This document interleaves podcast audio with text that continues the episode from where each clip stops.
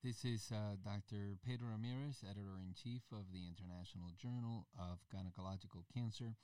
And today I have the great pleasure of uh, speaking with uh, Xiaojian Yan uh, from the Department of Gynecology in the first affiliated hospital of Wenzhou Medical University in Wenzhou, China. Um, she has published a, a, manuscript along with her colleagues in the International Journal of Gynecological Cancer titled Comparison of Laparoscopic and Open Radical Hysterectomy in Cervical Cancer Patients with Tumor Size Less than 2 centimeters. Welcome, Yan. Hi. Good. Pedro, thank you. Great to be here. Thank you for your invitation.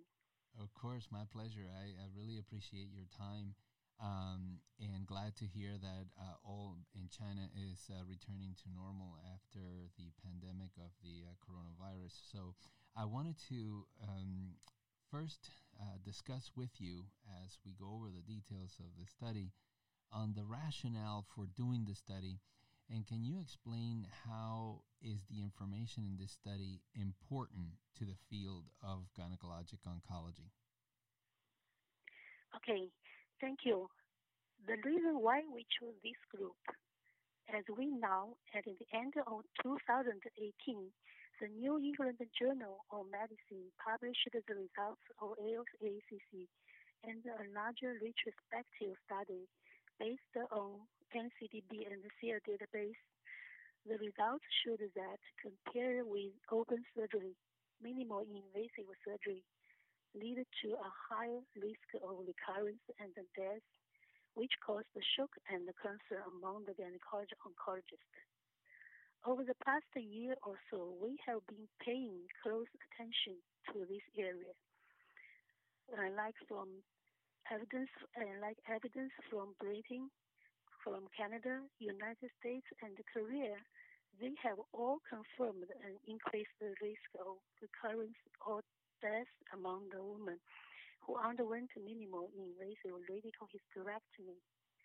At present, more and more doctors have reached a consensus that laparoscopic surgery is not suitable for stage 1B with tumor diameter of 2 to 4 centimeter or more advanced disease.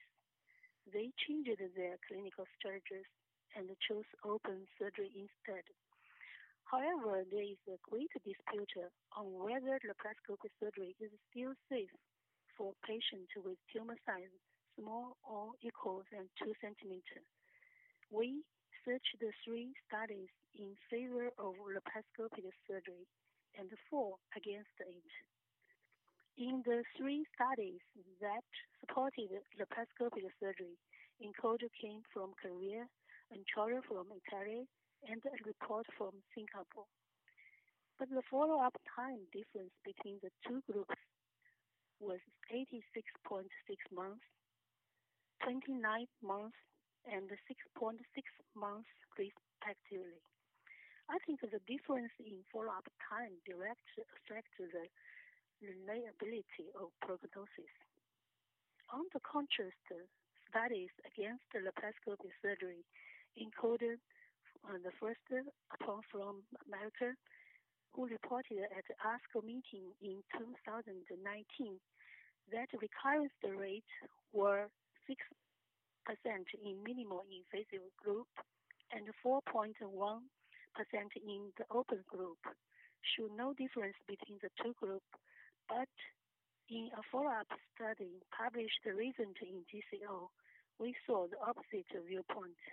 He reported that in the risk-adjusted analysis of patients, the minimal approach was noted to be independently associated with a high likelihood of recurrence. The HR reached to 6.31. The second uh, report is about a dental report. Uh, 108 cases with a recurrence rate of 12%, which is higher than LACC 80.4%. The third one, Park from Korea, he reported that laparoscopic was associated with a low tumor-free survival with a difference of more than 12 times, but no difference in overall survival. The fourth uh, is LACC clinical trial. As you know, near 300 people, uh, patients with tumor size smaller than 2 centimeter uh, in LACC trial. The recurrence rate was 0.6% in open surgery arm compared with 3.3% in minimal invasive surgery arm. So this difference may not be statistically significant. It also is not reassuring. On absolute value, the recurrence rate in minimal invasive group was five times higher. Therefore, we believe that the current discussion of the safety of laparoscopic surgery in this group has a very important clinical significance for the development of surgical strategy in this subgroup. Thank you. Yeah, Ness. So I think that uh, you know, as you mentioned, obviously the the the, the question that still remains uh, is the, the, the patients with less than two centimeters, and, and whether there is a, a difference between the the open and the minimally invasive approach. But yeah, one of the things that I wanted to, before we go on, is ask you to give us a perspective with regards to how many patients routinely undergo a radical hysterectomy in your in your center at the first affiliated hospital of Wenzhou Medical University um, per year? Because obviously, one of the one of the concerns uh, it's always well is there enough volume at, at these centers? And could you tell us a little bit about the, the first affiliated hospital of Wenzhou and the volume there? Okay. Uh, here I would like to introduce my, our hospital and our team. The first affiliated hospital, Wenzhou Medical University, is a tertiary institutional hospital located in the southeast of China. It is the largest medical center in southern Zhejiang covering an area of 355,000 uh, square meters and more than 4,000 beds. There are five wards, including 250 beds in our gynecology department. So more than 300 cases of cervical cancer patients underwent radical hysterectomy in our department per year. It's amazing, 250 beds just in the gynecology department. Uh, uh, really, very, very yeah, impressive. Yeah. So, yeah, now tell us uh, regarding the methodology of your study. What were the primary objectives of the study? Sure. A retrospective review of medical records were, was performed to identify the patients who underwent either laparoscopic or open radical hysterectomy during January 2010 and December 2018 from three institutions. Concurrent comparison between the laparoscopic and open group were made for disease-free survival rate, overall survival rate, and recurrent rate. We also compared the survival outcomes between two groups according to histological type and grade. And what were the what were the uh, inclusion and exclusion criteria for for the study? And I'm particularly interested because I understand you excluded patients with stage one A two, so very very low risk, uh, I guess, patients. Um, and also, if you can tell us why did you exclude those patients? Okay, the inclusion criteria including histological confirmed cervical cancer, including all histological types uh, we only include the patient stage 1B1, FIGO 2009. Uh, tumor size small or equal than 2 centimeter, determined, determined by pelvic examination, ultrasound examination, or MRI.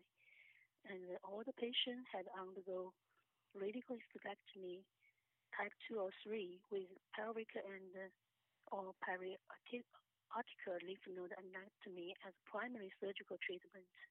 All of them had follow-up information. Uh, meanwhile, the excluded criteria including patients with tumor size larger than 2 centimeter or who received neoadjuvant therapy prior to a surgery, or those with cervical cancer incidentally found after and simple hysterectomy, all without insufficient data were excluded. The most conversion one is, I think the most conversion one is the stage 1B, less than 2 centimeters. That is why we focus on this group of patients. Uh, as you know, the prognosis of stage 1A2 patients is very good. Our cases are few, considering the statistical problem. If it is combined with stage 1B, it is difficult to declare the exact significance of this subgroup. Therefore, we exclude the stage 1 and 2 cases. Thank you. Yeah, so you were primarily focused on patients less than 2 centimeters that were uh, 1B1 by the uh, FIGO 2009 uh, criteria. So one of the one of the major criticisms of, of these studies, you know, when when when um, they discuss the open versus minimally invasive radical hysterectomy approach is the surgeon expertise, the expertise of this in the skill of that surgeon.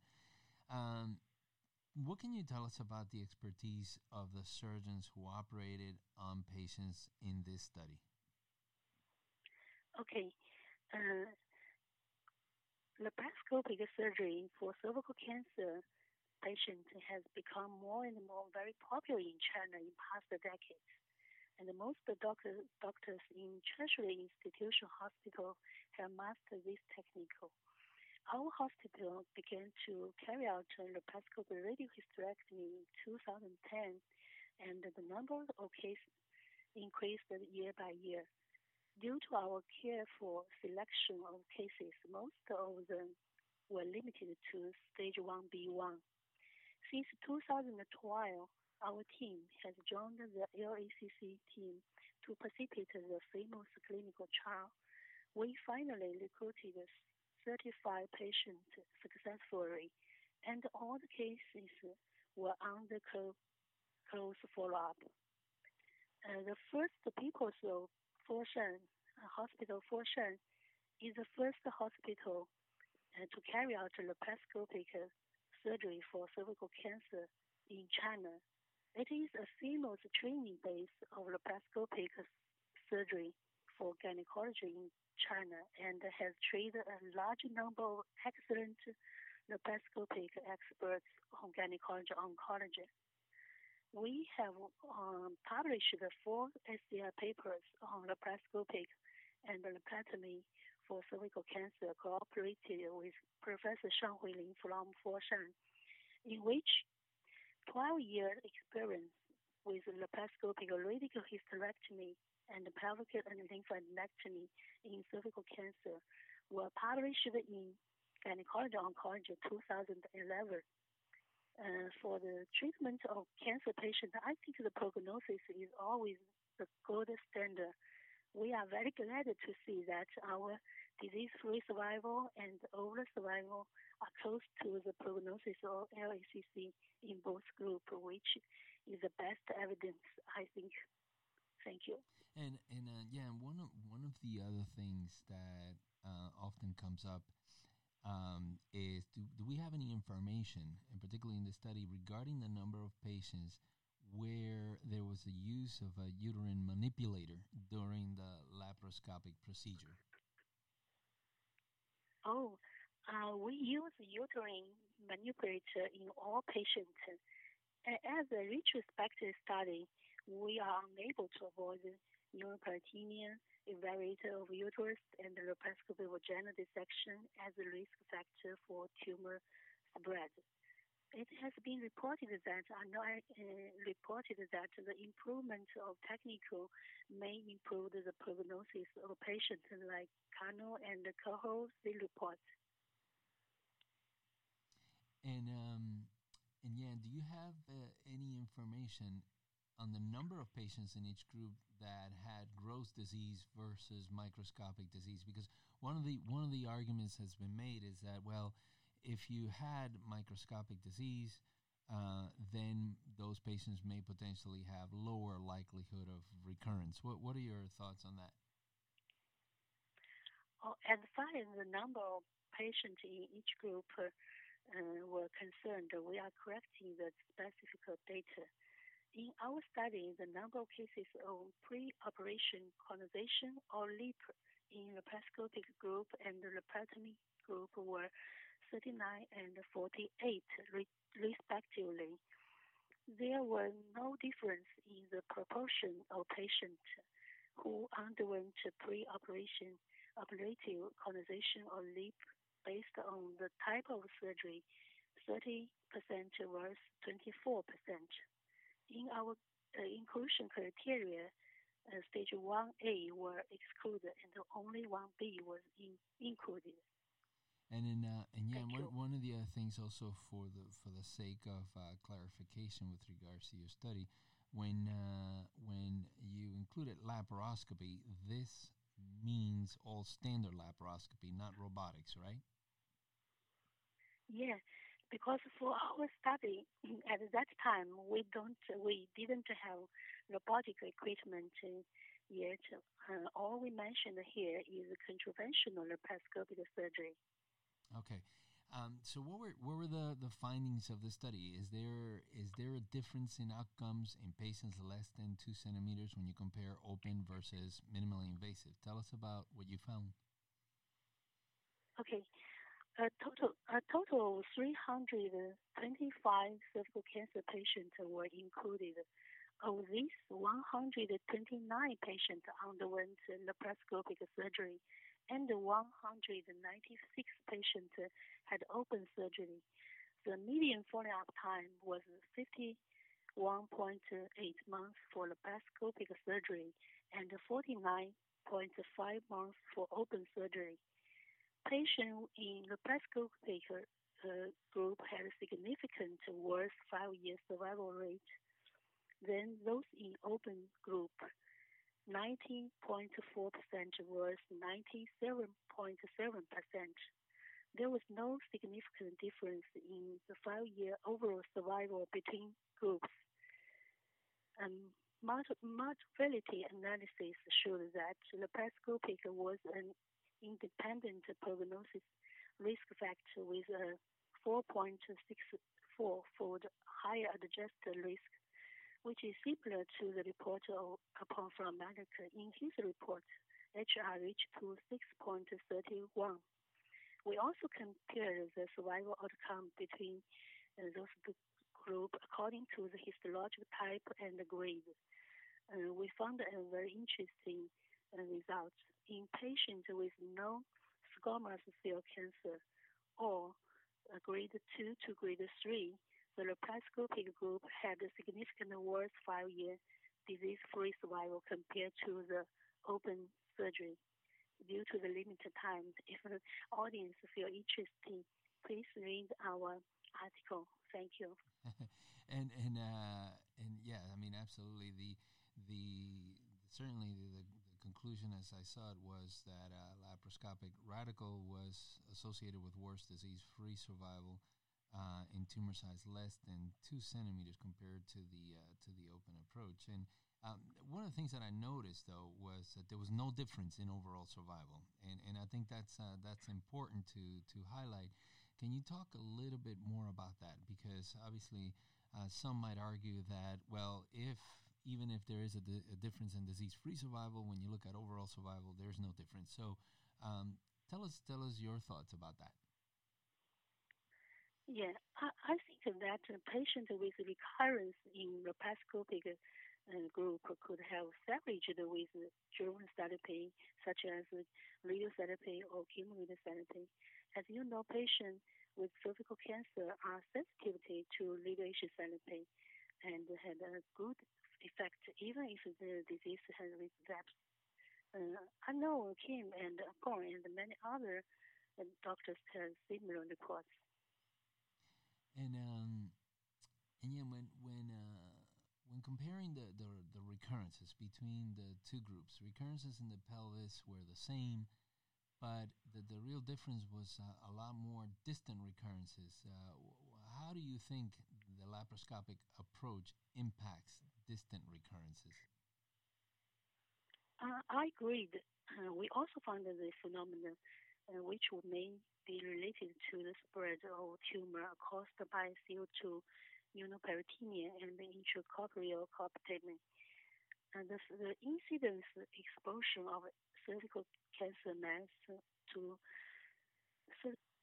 to circulation CO2 may result in tumor spread into the intraperitoneal space.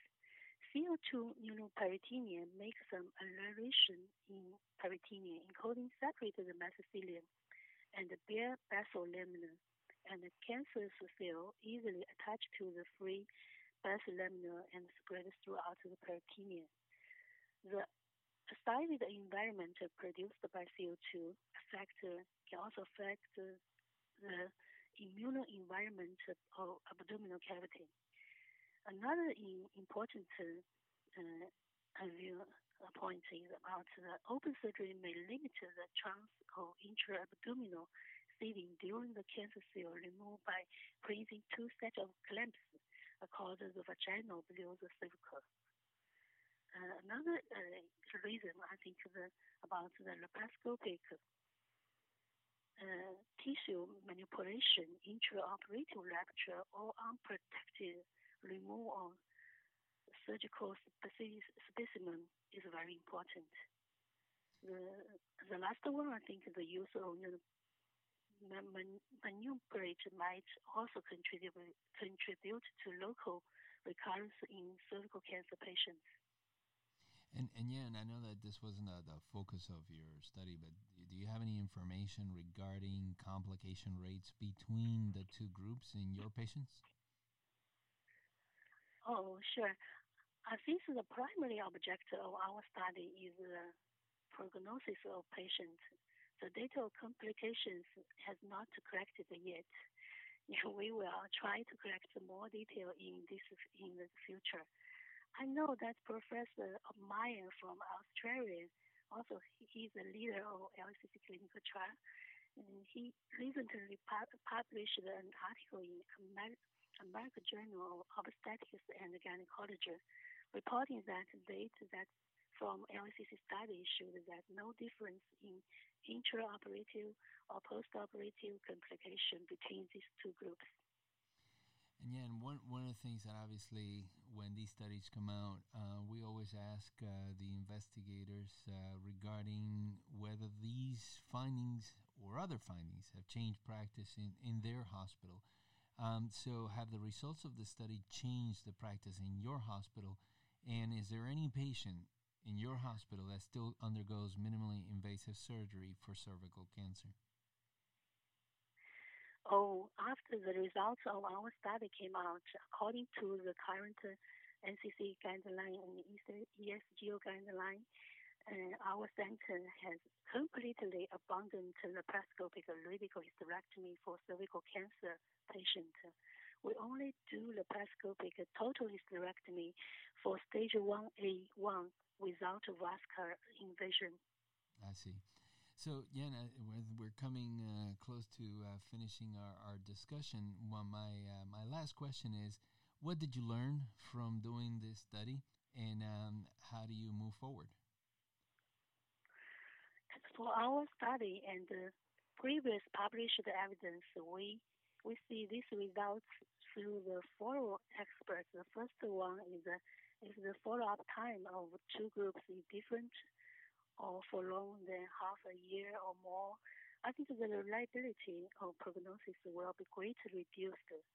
Secondly, the distribution of cases in both groups is different. Patients in open surgery group tend to be more advanced stage with large masses, which inevitably lead to selected death. Uh, the results showed that the survival outcome patient with more advanced cancer was better which indirectly reflect, reflected that laparoscopic surgery was more unfavorable to the survival of the patient. Moreover, it is necessary to determine whether the survival rate of two groups is consistent to the general prognosis of the population. If there is difference in survival between two groups, but the survival rate of both groups in this study is far lower than the rate of early cervical cancer reported in the literature. I think this indicated that there are some problems in the treatment of both groups. So the overall survival rate of disease-free uh, of our study, I think it was similar to those of LACC trial, which was consistent with the general prognosis of this group of patients. So our results reconfirmed the adverse outcome of laparoscopic surgery in this subgroup of patients, tumor size more than or equal than 2 centimeters. That is why we completely abandoned laparoscopic surgery for cervical cancer patients. I think most importantly, we should believe in the data and for respect life. Thank you. Yeah, thank you so much. And uh, thank you once again for doing this work and for submitting it to our journal. Uh, it's really been a, a pleasure uh, speaking with you. And, and once again, uh, I want to congratulate you and your group for this work. Um, and certainly, best of luck with a continued uh, recovery from this uh, pandemic in China. Thank you. Thank you.